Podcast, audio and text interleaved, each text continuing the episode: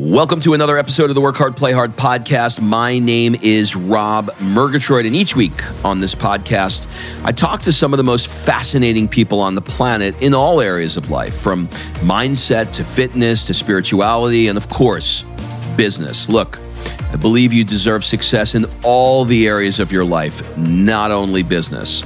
But before we get into today's show, you may want to join us on our next Work Hard, Play Hard experience.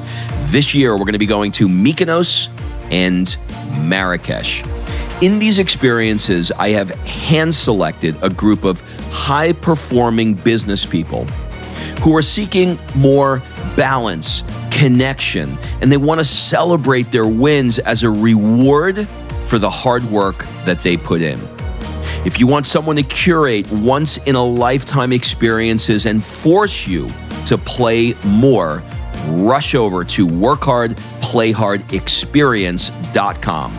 Fill out an application so we can jump on a discovery call to see if this is a good fit for you. And remember, excuses are over. It's time to live. Seeing the first iterations of what hip hop was, or was spoken word mixed with beats and rhythm, and I, and I heard this sound that came from that cassette tape. And uh, my mom found out that I had that cassette tape. She took it from my cassette tape player, broke it. I uh, saved up more money and went and bought the tape again. So I actually bought that tape twice. You have to get focused when it's the quietest. And so I try to create quiet moments in my day just to zone in on one thing. It's hard to hate somebody up close. I think that once we really get into somebody's world and we understand more about where they're at, there's a lot more understanding this goes to politics, this goes to sports, this goes to everything. And so, how can we get closer to each other? What's up, everybody? Welcome to another episode of the Work Hard, Play Hard show. Today's episode is with Billy Boughey. Billy Boughey. Billy Boughey, I love saying that name. This was such a great freaking interview. Billy is a guy that runs an entertainment business where he takes basically events and he makes them freaking amazing.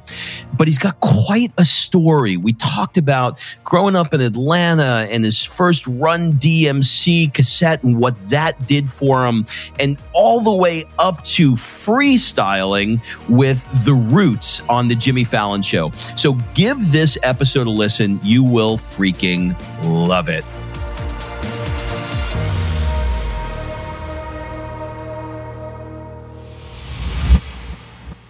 Billy, welcome to the show. Man, I am so excited to be on the show with you, man. Thanks for having me. It was only a matter of time until our paths crossed. I mean, we we crisscrossed uh, California, Atlanta, multiple friends. So it is uh, it is time to make this happen. So thanks for being on the show. For sure, and you're like this uh, legend, this unicorn that's out there dancing around on some hill, and I didn't quite know where you were, but it's good to finally like lock it down and have a conversation. I've been impressed with your work for a minute, and I'm really, really excited to be on your show.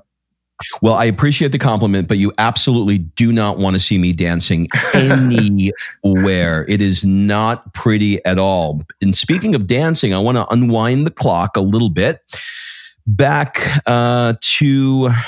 I think when you were around eight years old, if I can go that far in Atlanta. Mm-hmm. And I want to talk about you getting your first cassette tape, which I believe was Run DMC's Raising Hell. Can you kind of like walk me through what that particular music did for you at that particular time in your life. So I think everybody in life has a story, and it's when your story connects to it's either a song or a movement or a phrase or a person, you can take a totally different tra- trajectory. For me, I love hip hop. I wrote a uh, blog series called Hip Hop Raised Me, and being in Atlanta, seeing the first iterations of what hip hop was or was spoken word mixed with beats and rhythm. And I, and I heard this sound that came from that cassette tape. And Run DMC, I mean, they are the origin story of hip hop in so many different ways. And uh, my mom found out that I had that cassette tape. She took it from my cassette tape player, broke it. I uh, saved up more money and went and bought the tape again. So I actually bought that tape twice. And what that music did for me is it it showed me passion and grit and authentic storytelling, which is really kind of how I built my careers is around that. So yeah, that that moment was a game changer, and it's gone through many many different artists since then. And um, got a chance to do my very first TED talk a few weeks ago around freestyle rap and leadership, and so how every leader can lead like a freestyle rapper. So, so yeah, there's a lot to that story, but it was a game changer. Wow. So dropping that uh, that TED Talk bomb, that's interesting. How do you prep for something like that? Well, you get nervous as can be. You have self doubt, fear, anger, frustration. You uh, kick yourself a few times. You put your points down. You crumble it up. You throw it in the trash, and then you start over again four or five times. That's what I did anyway. Um, just really trying to get to the bottom of how do I take 12 minutes of somebody's valuable time and add value to them. I mean, my career has been built on how do I add as much value to people as I possibly can by creating remarkable experiences for them. And and so for me, I had to take the three different parts um, that I've learned from freestyle rap and how I've applied it to uh, to my life. And I started with this phrase. You'll love this. I said, "What if Dr. Dre was your CEO? What if Nicki Minaj was your CFO and and Jay Z he ran talent acquisition and that was my that was my hook. And from there i had him in the palm of my hand. It was a lot of fun and super grateful.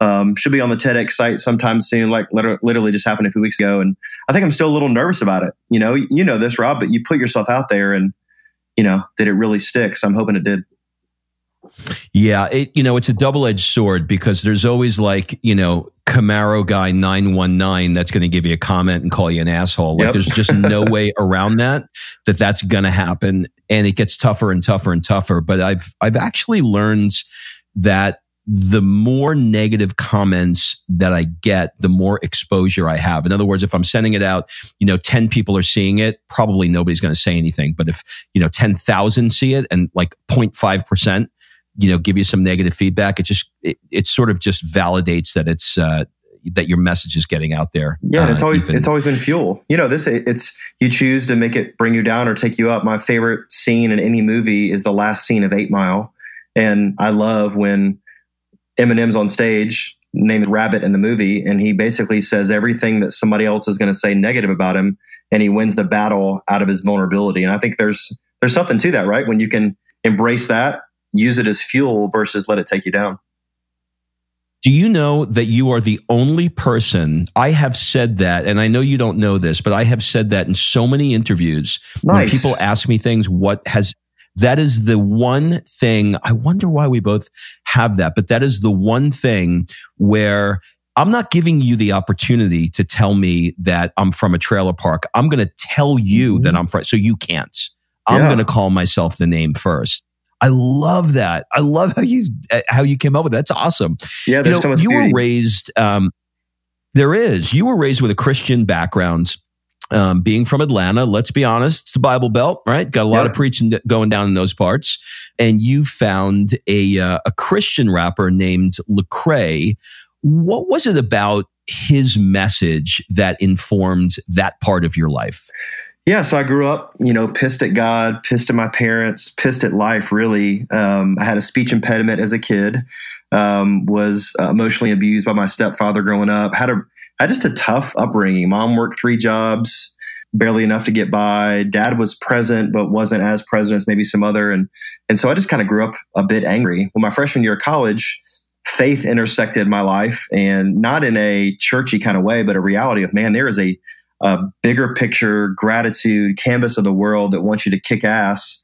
He doesn't want you to be normal. So I said, gosh, I, I can get down with that. So I started listening to artists that were more painting a picture of what if what if there was a God in heaven that was for you, not against you? And Lecrae was one of the very first ones, alongside of a couple other artists that that I heard reality sound. And I saw him on Sway in the morning when he would freestyle rap for Sway, and it wasn't just kumbaya and Jesus loves me, it was talking about real stuff like soldiers lo- losing their right leg and depression and driving a car that's broke down and, and, and I could get down with it. But then there was hope. So for me, he just, he, he changed the way I thought about artistry that you don't have to sacrifice whatever faith you are. You don't have to sacrifice who you are for your artistry. You can have a mixture of both. So yeah, him, him and several others changed my life through that. And man, I'm, I'm definitely not a, um, perfect by any stretch of the imagination, but but I know that my artistry is connected to something bigger, which which gives me more joy in the midst when it's hard.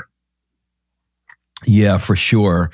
You know, speaking of artistry, you um, you eventually went on stage um, and began uh, doing your own sort of uh, freestyle rap, um, which is where you know your interest in the uh, the Eight Mile movie probably got sparked, and mine probably went away. uh, but what what's the playbook uh, to being a great rapper? So, if you look at the different styles and you look at the different types of rap, I mean, we've got the Rock and Roll Hall of Fame, we've got the Country Music Hall of Fame, we've got all these Hall of Fames, but there's not a hip hop Hall of Fame. Which one of my life ambitions is to start a hip hop Hall of Fame because there's so many different West Coast, East Coast, overseas, North, South, different styles. And being from Atlanta, I grew up listening to um, OutKast, which are from the ATL, love their style of music, but they didn't try to fit in like everybody else. And connected with me was once I really figured out that I could tell a story through my words, and I could um, I have some swagger, like I have some style on stage, and I could connect with people. I had a friend of mine pull me aside and teach me how to freestyle, and he actually um, took a blank table with nothing on it, and he put just one solo item there, and he basically taught me, and I share this in my TED talk that you have to focus on one thing to tell the story about all the things. And so, from a freestyle standpoint, I'm where I'm sitting right now. I have a Boston Red Sox hat sitting on the table. So I would talk about the color, the texture, the size, the imprint, the design, the story, the background of the you know Red Sox, and then I would mix my cell phone and put it next to it. And what does the cell phone on my table have to do with that hat? You begin to mix those two, and I just really got addicted to storytelling through that because I noticed folks were leaning in. I noticed folks were like, wait, what? Is he freestyling right now? And I'm by no means, by no stretch of the imagination, a professional freestyle rapper or uh, have ever been paid big dollars to do it, but it's always been an attention getter because it just connects the story. So, so yeah, that's where my that's that's where freestyle came in for me. And actually, a, a, a fun story about Tone Loc. I was in a freestyle rap battle at Piedmont Park in Atlanta, where it was a bunch of people with different uh, skin tone than me were getting on stage, and all my friends said, "Bill, you got to get up there." So I went up on stage. Not only did I win the rap battle and won hundred dollars cash, I got to freestyle and rap with Tone Loc, uh, who sings Funky Cold Medina and Wild Thing, kind of an old school rapper. But just yep. it, it was some fun moments, and it's always been something for me that I've hung my hat on, just because it's something you wouldn't expect from people that look like me. Yeah, I mean, he's got uh, Tone Loc's got uh, that crazy, I don't know, like baritone or like I don't know what the word is, but he has such a velvety voice. It's it's just amazing. I mm-hmm. love that. Super interesting. You know, a couple things came to mind when you were telling that story. The first one is um, if you haven't already, you should YouTube. There was an episode of 60 Minutes where they interviewed oh, yeah. Eminem oh, in yeah, his house. Oh, Did yeah. you see that one? It's the best and it was so interesting for those uh, for listeners who haven't seen it basically there was um, the equivalent of like a big wooden box and he just took a bunch of you know notes that he took throughout his life his days whatever threw him in there of just little raps. And he just sort of like went off you know for the person doing it. And i was like there is there is absolutely it is absolutely clear why he is as good as he is. I mean he is dedicated to this you know craft of of uh, would I be too white if I said rhyming? Yeah, rhyming style. I mean, no, not at all. But I love there's two there's two things in the interview, Rob. If you remember it, is uh, Anderson Cooper was interviewing him, and Anderson said like, "Okay, okay, M, like, what rhymes with orange?" And he's like, "I really get pissed off when people ask me. They say nothing rhymes with orange." He's like, "I can name ten words right now that rhyme with orange," and he would say door hinge, four inch, and he would he, he talked about more of it was bending the words not not taking yeah, it for face value. I do remember yeah. that. And then he also said the number one thing that sticks with that interview with me, and he said, "What are you trying to get when you're on stage?" And he just leans back in his chair, looks dead right in Anderson's face, and says, "Respect." And I and I think mm. I, I, if I were to if I were to boil it all down of why I perform, why I entertain, why I create experiences, is to gain respect. And I would say if if I was really honest, most of it is extremely selfish because I want to look good. Am I weakest moment is selfish. But when I can get to the beauty of when I can entertain and create experiences and other people come to life, man, that's the good stuff. So I'm in a constant pilgrimage of trying to get out of my own way to create experiences. But that one word, respect, when he said that in that interview, just it rocked me. Do you think that as they become, you know, or as they became, and by they, I'm going to include guys like Jay Z and Dr. Dre and, you know, all the usual suspects that everybody knows do you think as they started getting in the mega millions and went from the hood to the mansions, do you think it became more difficult for them to be able to tap into what they needed to tap into to create you know compelling music. I mean certainly didn't seem to hurt jay-z but i wonder what your thoughts yeah, are. yeah so my my first thing is um is something gary vee says about money is money doesn't change you it exposes you. And i've i've always loved that phrase. Probably five years ago i heard him say that. And i think about the first thing you when you asked that question that was my first thought. Right behind that is is you look at the greats in anything if they do it for the money then it's going to fall quickly.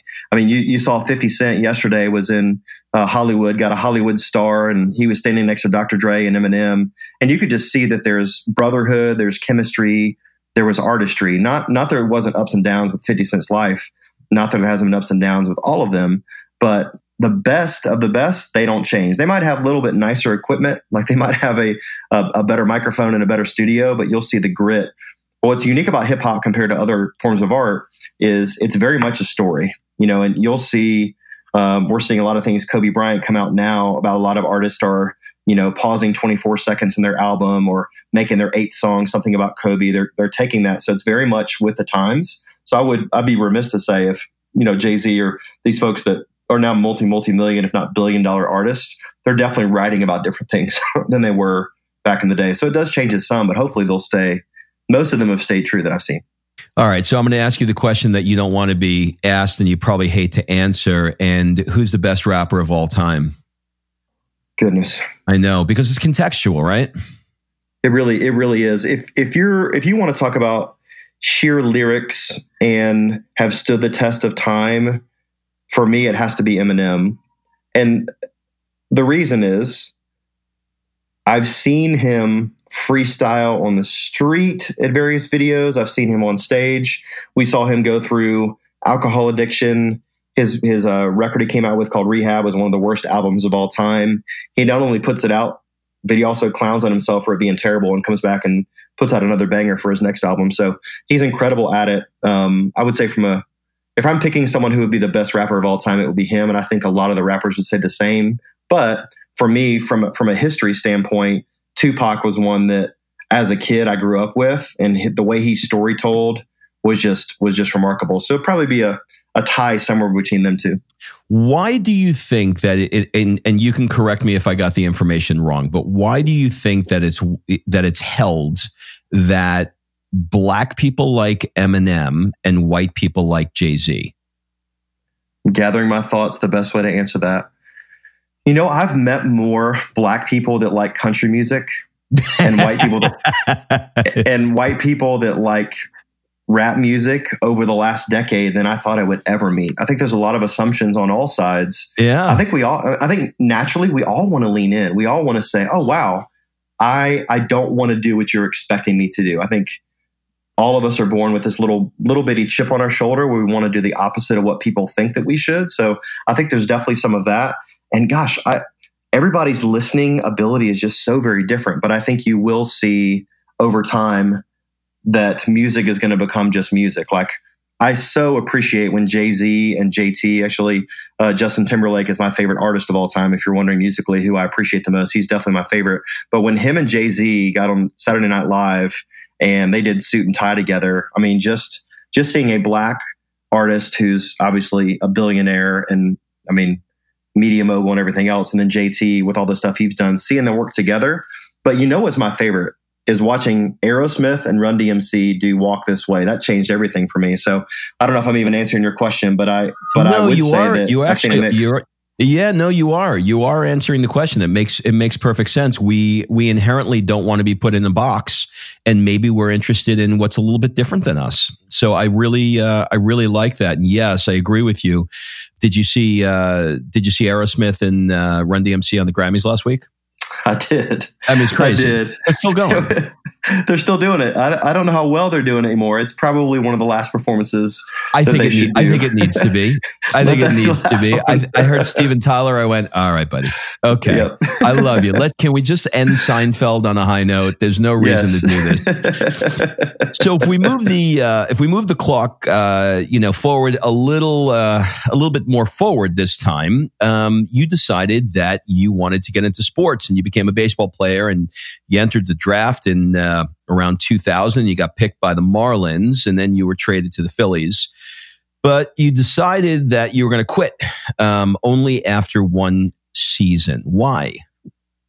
So I had the opportunity to get college paid for, which was amazing. And then when I got picked up by the Phillies, had an amazing first year with them. And then in spring training, my heart wasn't as in it in it as much as I thought it was, which caused me not to throw as well. So I would like to say it was totally my choice. It was definitely a mutual decision of why I didn't play. I stepped away from the game for a few months, went and played some independent leagues to try to get back. But I had never been cut from a team before. I was always the star athlete, but realizing at that level there were so many wonderful athletes that were a whole a whole different place than I was. Um, it was a good time to quit. And I think that's a little clue for listeners too. Is something that was really good at one season of your life. It's okay for us to stop doing that at one season and, and to learn how to how to put it to rest. Not to say it was totally easy for me, but I realized that was my that was my cap, and it was time to shut it down.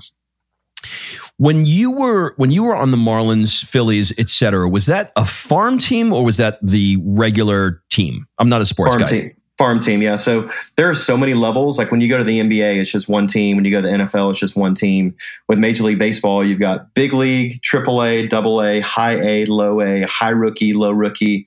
There's about 180 players in every Major League Baseball farm system, and so I was one of the lowest levels there. So I was nowhere near nowhere near the big leagues, but um, but it was fun while I lasted. Ah, okay, okay. Are you still into sports now?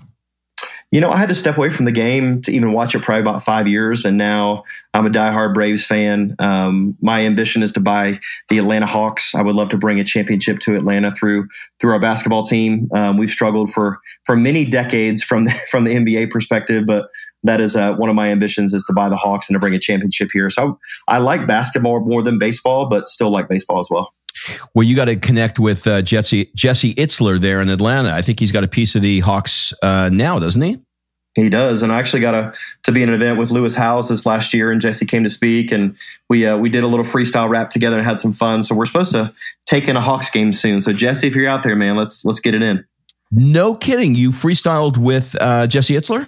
We had a little fun. Yeah, it was it was good. Kind of a a little bit of something something and, and got a chance to have a conversation about um, you know old school rap when he was a part of it and entrepreneurship. And you want to talk about an incredible incredible man. He's he's got it going on. And and he married well as well. Having a Sara Blakely as his wife that's a the ultimate power couple yeah, for those of you that don't know, uh, Lewis Howes has a uh, an event uh, called the Summit of Greatness. Um, he's good friends with Jesse Itzler, who um, started Vitamin Water, uh, NetJets, and uh, among other things, and then uh, didn't really need to, but married a gal with a lot of cash, um, who's Sara Blakely, and they have four children and live in Atlanta. But he was a rapper, and that's how you guys connected. Um, I'm assuming it was in Ohio. Yeah, he was one of the he was one of the very first. I mean, he was the one of the very first white rappers, along with Vanilla Ice, in that series. You know that that season of time, and it was fun for him to be a pioneer. And he really looked past skin color. Uh, he was a writer and an artist, more of a behind the scenes guy. But he's got a really really cool story. Look him up. He's got a a thing called Build Your Life Resume, which is a great online course to really help you figure out what do you want in life and how you actually go get it. It's pretty cool. I love that. So, if we forward the clock a little bit further, you found yourself in the events world, which led you to work with the uh, the Disney Institute.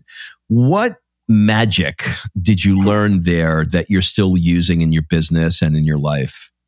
So, most people when they play uh, professional baseball, they come back in the off season, and you can do a couple things. You can wait tables, you can be a bouncer, a bartender. Uh, there, there's not a whole lot of things you can do for six months and your employer knows like, hey, I've got to be out. Or there's this one magical profession you can do called DJing. And so I just started picking up compact discs and putting them in a CD player and started DJing corporate events. Um, anything from Wild Wild West events all the way up to award ceremonies, product launches, things like that. And I started to learn my heart would come to life when I thought about creating experiences for people.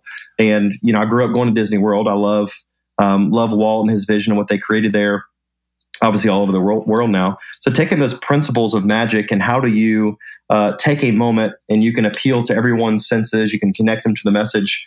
And um, in my book called Culture Reconstructed, I I share this concept that's really just this Venn diagram that every single company, every single event has to have. and you have to have this magic between energy, community, and connection. It's a Venn diagram that collides in the middle. And every gathering you have has to have the right energy, whether that's low or high, whatever that looks like, has to have the right community, which you're connecting people to each other. And then the third part, you have to have the right um, connection, which means connection to the message overall. So um, those are the those are the pieces of magic I create is what energy, what community, what connection. And the Disney Institute was a, a big fuel for that, along with other companies that I've had a chance to work with. Okay, but that then um, sparked you to open your own company, which is called Elevate, uh, where you live in Atlanta. What is it, and what do you guys do? So, Elevate. If somebody was on an elevator and said, "Hey, Billy, what do you do?" My quick phrase would be, "We eliminate the plague of boring events." Hmm.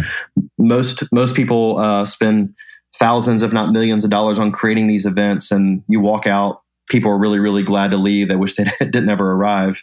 And so we really help brands figure out what story are they trying to tell when they create an event. And so some of the biggest brands in the world, a couple of them, Chick-fil-A, Delta, Coca-Cola, Home Depot, mostly Atlanta brands I mentioned, but really work with groups everywhere. Because we ask them questions like, hey, when your guest gets in the car and they leave, what do you want them to be feeling? And what do you want them to be thinking?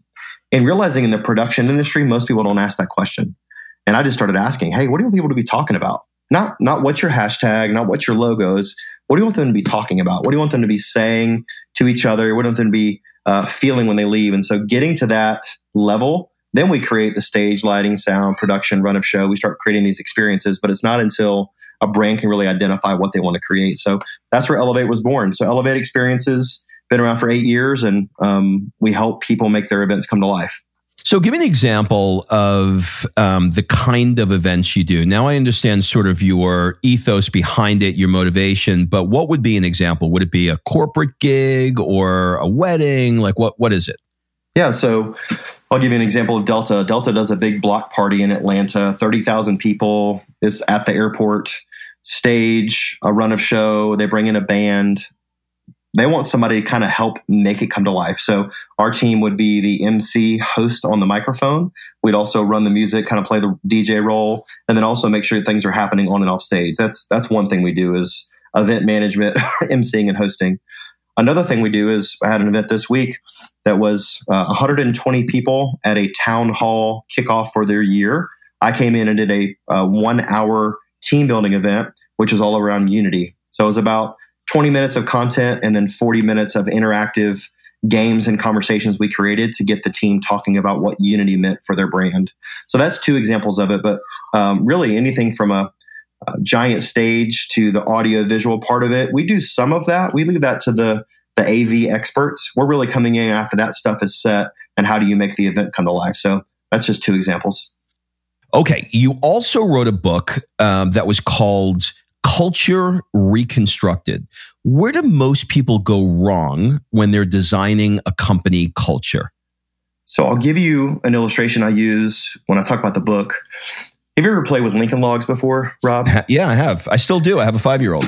yeah, exactly. So I have an eight year old boy, and we were playing Lincoln Logs.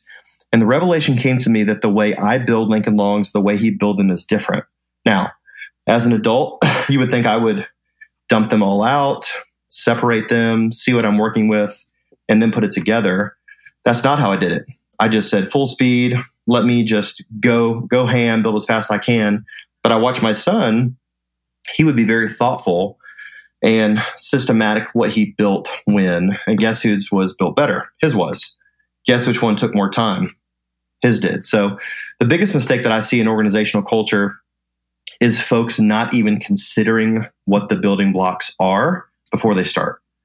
So I break down in my book the 14 non negotiable building blocks that every culture has to have. Like these are non negotiables, they have to be a part. Now, you might ignore them, you might dust them under the rug or not talk about them. They have to be there. And when they're not, a part of your culture is not going to thrive, or you're going to be really strong in one area and not in another. So I try to really help leaders figure out what part, as soon as you go from a solopreneur to hiring your first person, whether it's a contractor or part time or full time, what part of your culture are you going to be deficient in? And we can't attack all 14 blocks at once. Some of them you're just not going to be able to.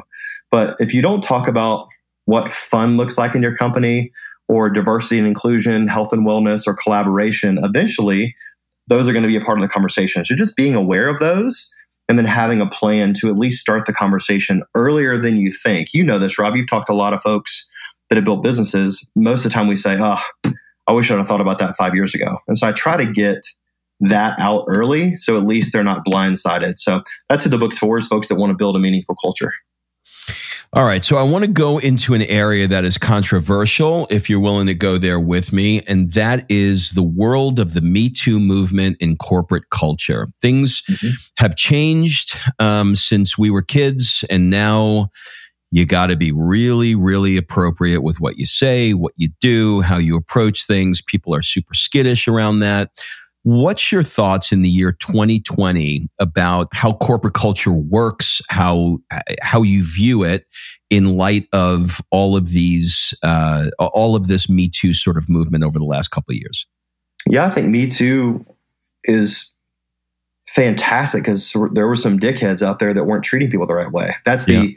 That's the extreme version of that. Now you bring it back to um, where things should be as a culture. If you have a leader that hasn't clearly stated what your culture is about, then you're always walking on eggshells. And we as a you know we as a team we're trying to figure out how do we get folks to have more face-to-face conversations in a world that's more technical and more te- technologically savvy and virtual and all that sort of thing i tell people from the me too movement from the controversial parts of culture the more controversial the conversation needs to be you have to get face-to-face with that person whether it's on zoom at worst but at best undistracted face-to-face yeah, no, it, it, it, that makes perfect sense. You know, you're um, you are a guy that is willing to have a good time. That is uh, that is certainly clear. And if uh, my research is correct, you actually wound up doing your freestyling with the Roots on Jimmy Fallon. Is that right? I did. Tell me about that. What uh, what, oh what were the steps that led to that? So, if you've ever been in New York to the Tonight Show with Jimmy Fallon, it's the tickets are free. It's only 233 seats in the auditorium. It's really small. And so, my wife and I went to New York and got on the show. And where they sat me was right on the right on the aisle. I mean, literally right there, four rows up from Jimmy on the aisle. And I just had this feeling when I sat there. I said, "Okay, something something interesting is going to happen." They didn't ask any questions before. They didn't tell us the skits were going to happen. None of that, but I'm such a big fan of the Roots and such a big fan of Tariq, particularly the freestyle uh, lead vocalist there. And so, right when they broke into this, it's time to freestyle with the Roots. So there's like little intro thing, and I was like, I looked at my wife. I said, "Oh yeah, it's going down." And so Jimmy runs up. He takes this card.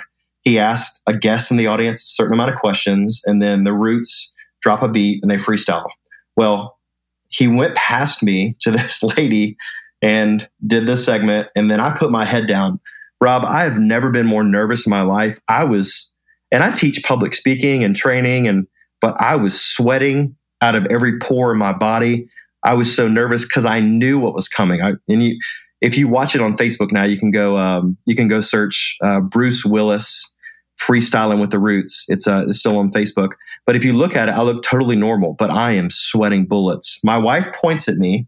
I stand up and there was a split second where he was asking me questions and I was cutting up with Jimmy a little bit. And I kind of pitched myself saying, I'm standing next to a legend, Jimmy Fallon. And I just said, screw it. There's something that happened in my brain. I was like, okay, screw this. I'm doing it. I interrupted him and said, hey, I'm a freestyle rapper. I don't know. I just paused and he looked at me. And then Jimmy looked at his producer, which was two, two rows in front of me. And she smiled at Jimmy and kind of shrugged her shoulders. And then Jimmy looked at Tariq and Tariq shrugged his shoulders. And Jimmy said, well, I guess we'll let you freestyle about your own situation. And they let me do it. And it was a very mediocre rap. Uh, like I said, I was super nervous. I could barely hear the beat where I was standing in the audience. But uh, the records at four o'clock in the afternoon. We went and watched Hamilton that night, which is an amazing show on Broadway.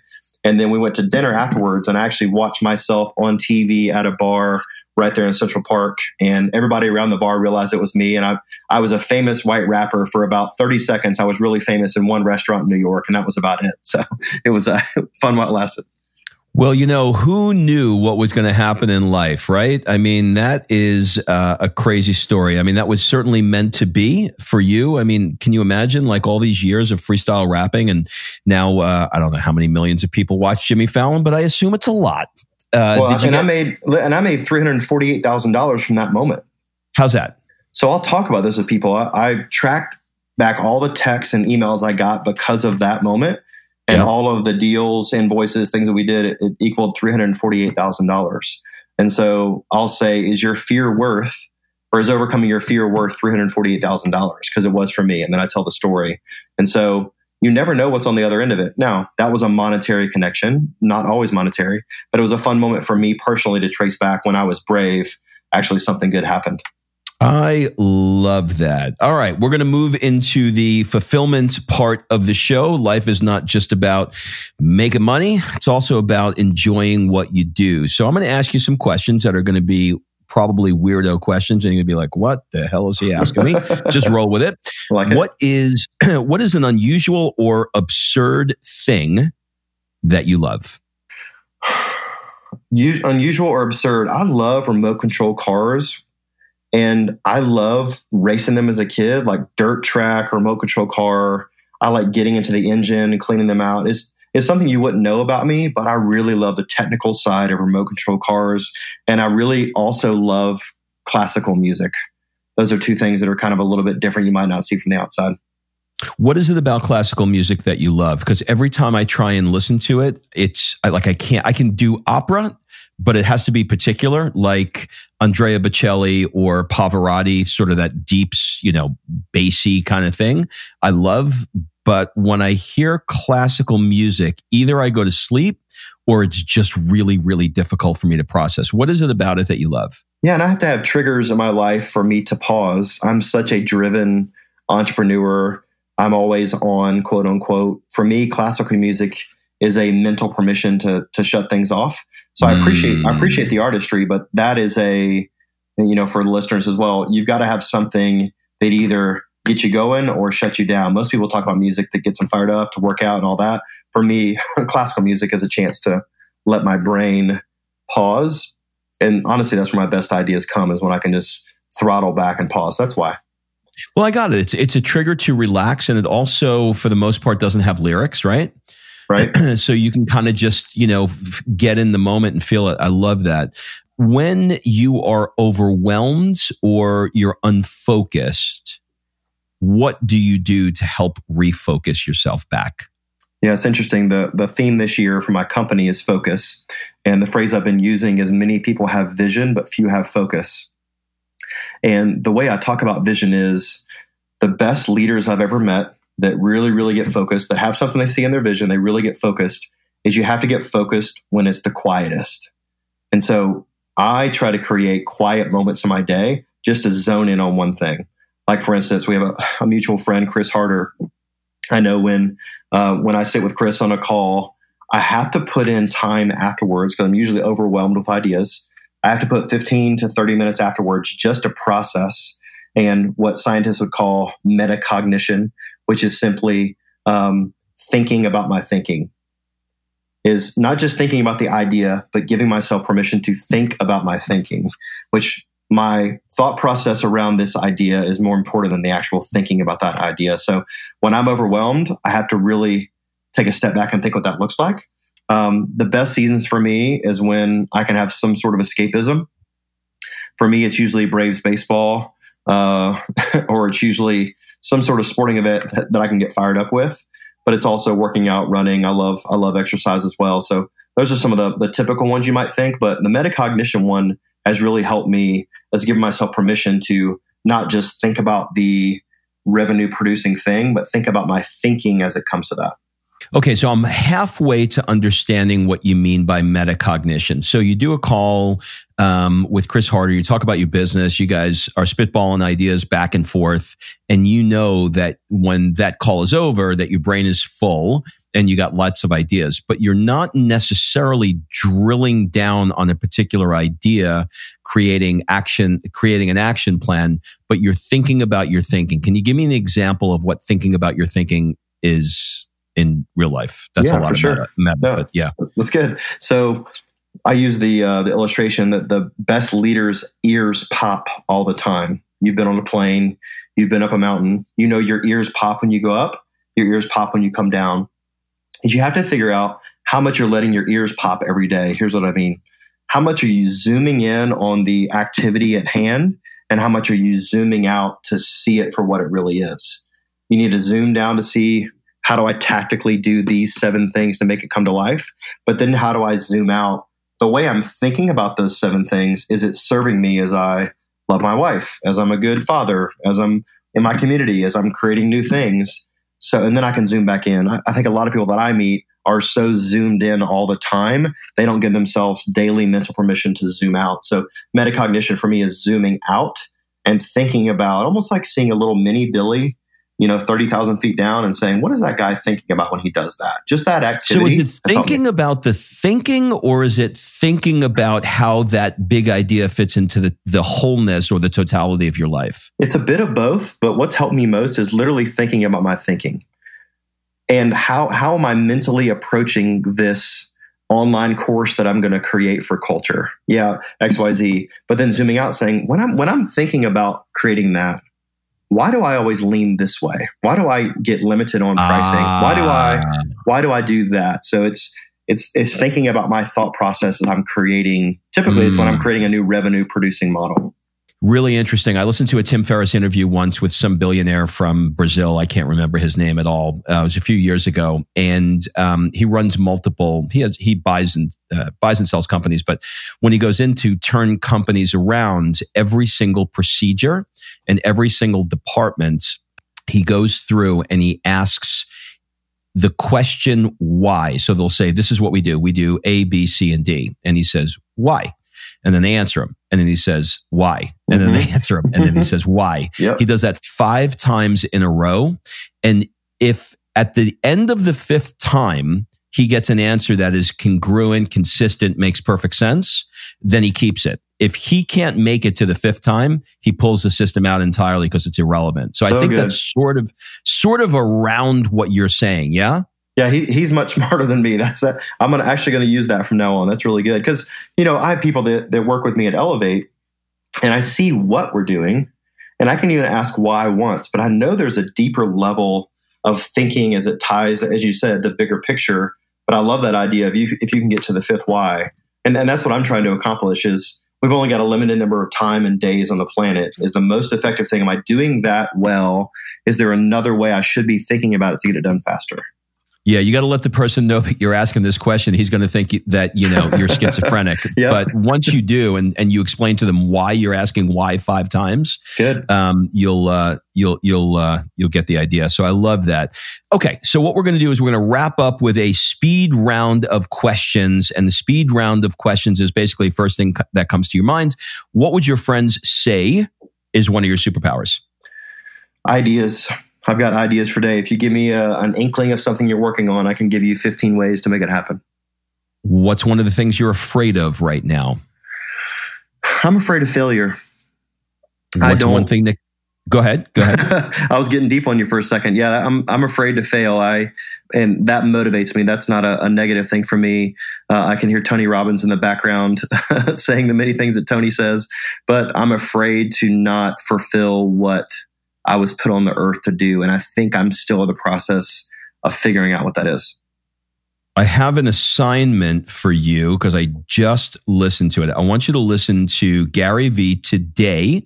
The episode, the podcast episode is Weekly V 002. Nice. And he talks about why he's obsessed with failure to the point when he watches a game, a sports game, anybody other than the Jets, but when he watches a sports game um, and he sees the team losing, he goes in for the losing team. But then when it flips, he goes he goes for the other losing team. Yep. so he just is always looking. He's obsessed with losing, and there's really something in that for you. So yeah, I think you're gonna you're gonna dig that episode. What do people never ask you, but you wish they did? People don't ask me about my strategy on business as much as I think they would, and I don't get asked much about how I think about raising my kids. Mm, interesting. What is the one thing that you want to get better at? I would like to get better at managing finances and knowing exactly where every dollar is spent, where it goes. That's down to Facebook ads, running traffic. That's where my head is now is am I maximizing what I'm doing? So I would say that's probably the top thing. Yeah, it's so important and it's so easy to ignore it. Yep. What book have you reread or re-listened to the most? So there's one book I've read eight times. I have eight copies of it, and I've written, drawn in, underlined, circled, and it's Jim Collins' book, Good to Great. Mm. It, it is the greatest business book of all time. I challenge any anybody at any level of business to go and read it because it's so many pieces in each chapter. You can just take a chunk of it and use. So, Good to Great is the biggest one for me. What's one thing that you own and probably should throw out, but you're never going to do it? I am a hoarder, Rob. Like mm. we ju- we just emptied out a storage unit that we had that was just full of junk, and so I have every single picture and yearbook and jersey and jacket I've ever had for any sports team or any anything involved with it. And I just don't need all of it, but I'm just for somehow it it brings me back to my childhood. So mm. that's probably it. Interesting. That's where we differ. I am the complete opposite. I throw everything out. My wife wants to kill me. Um, last, uh, actually, I have two more questions. Uh, if you had to give a TED talk on nothing that you're known for, nothing that uh, you speak about, could be on anything that you want, anything that you have a passion for, but not what you're known for, what would it be? I would share the concept of distance creates suspicion. Distance creates suspicion. Okay, I'll bite. What is it? So I believe the further we are from people, the, the punchline of it is is it's hard to hate somebody up close. Mm. I think that mm. once we really get into somebody's world and we understand more about where they're at, there's a lot more understanding. This goes to politics, this goes to sports, this goes to everything.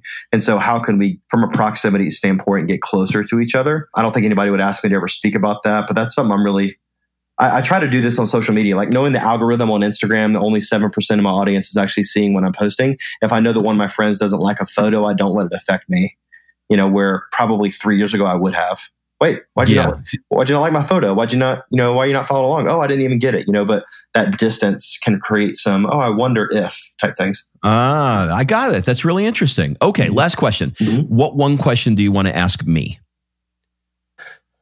I really want to sit with you for a half day and ask you questions about how you're thinking about 2020 for your business and your future because you're kind of an anomaly to me. I would say I hate the phrase work life balance. I don't like it. I think it's a myth. I think it's work life rhythm and everything else. But how are you processing time with your you have one child?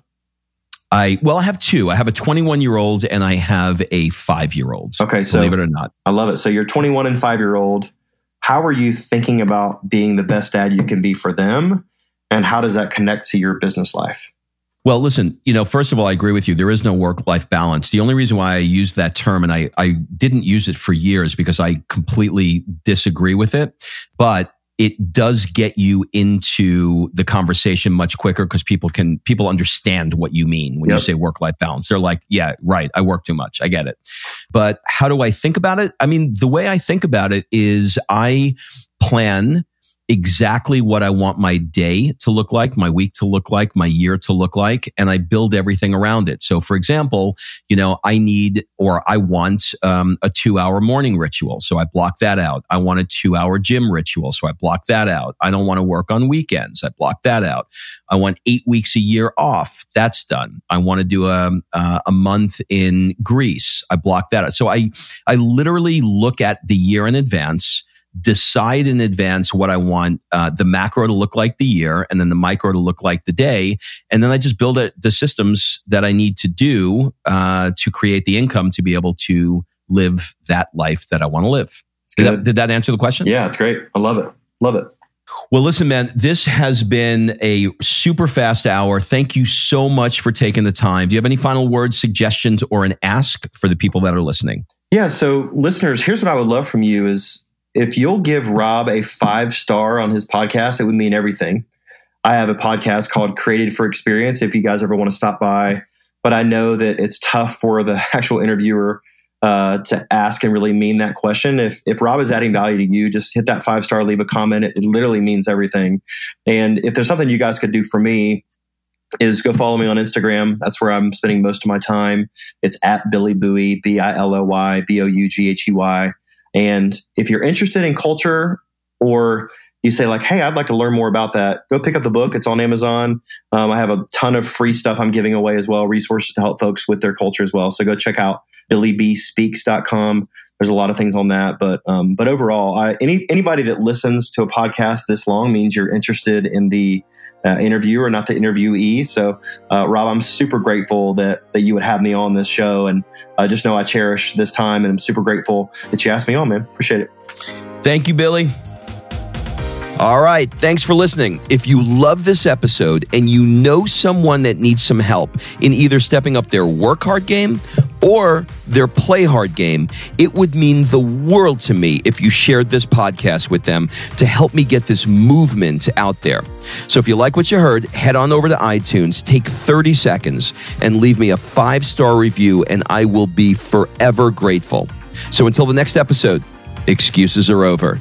It's time to live.